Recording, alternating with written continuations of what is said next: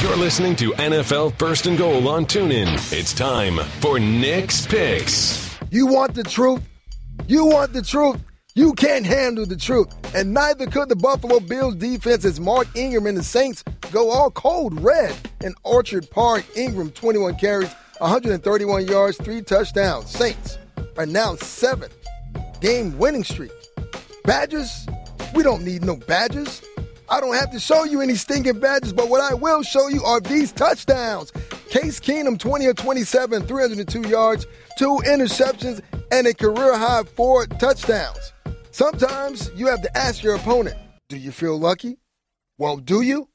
I guess Lady Luck wasn't on the Bills' side today as the Saints defense continued to show critics and make them believers as they hold the Bills to 10 points two of 11 on third down, 69 yards rushing, and 18 minutes of time of possession.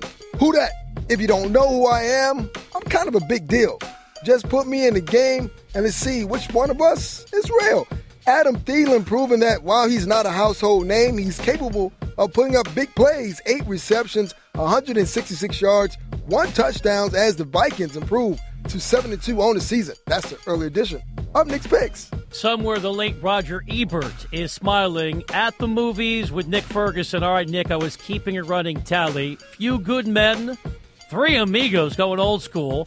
Dirty Harry, and was there an Anchorman reference in there as well? Absolutely. Can't fool you, B Web. You all over it. The NFL is on TuneIn. First and goal with Brian Weber and Nick Ferguson. Hear every score as it happens live every Sunday throughout the season from 1 to 8 p.m. Eastern.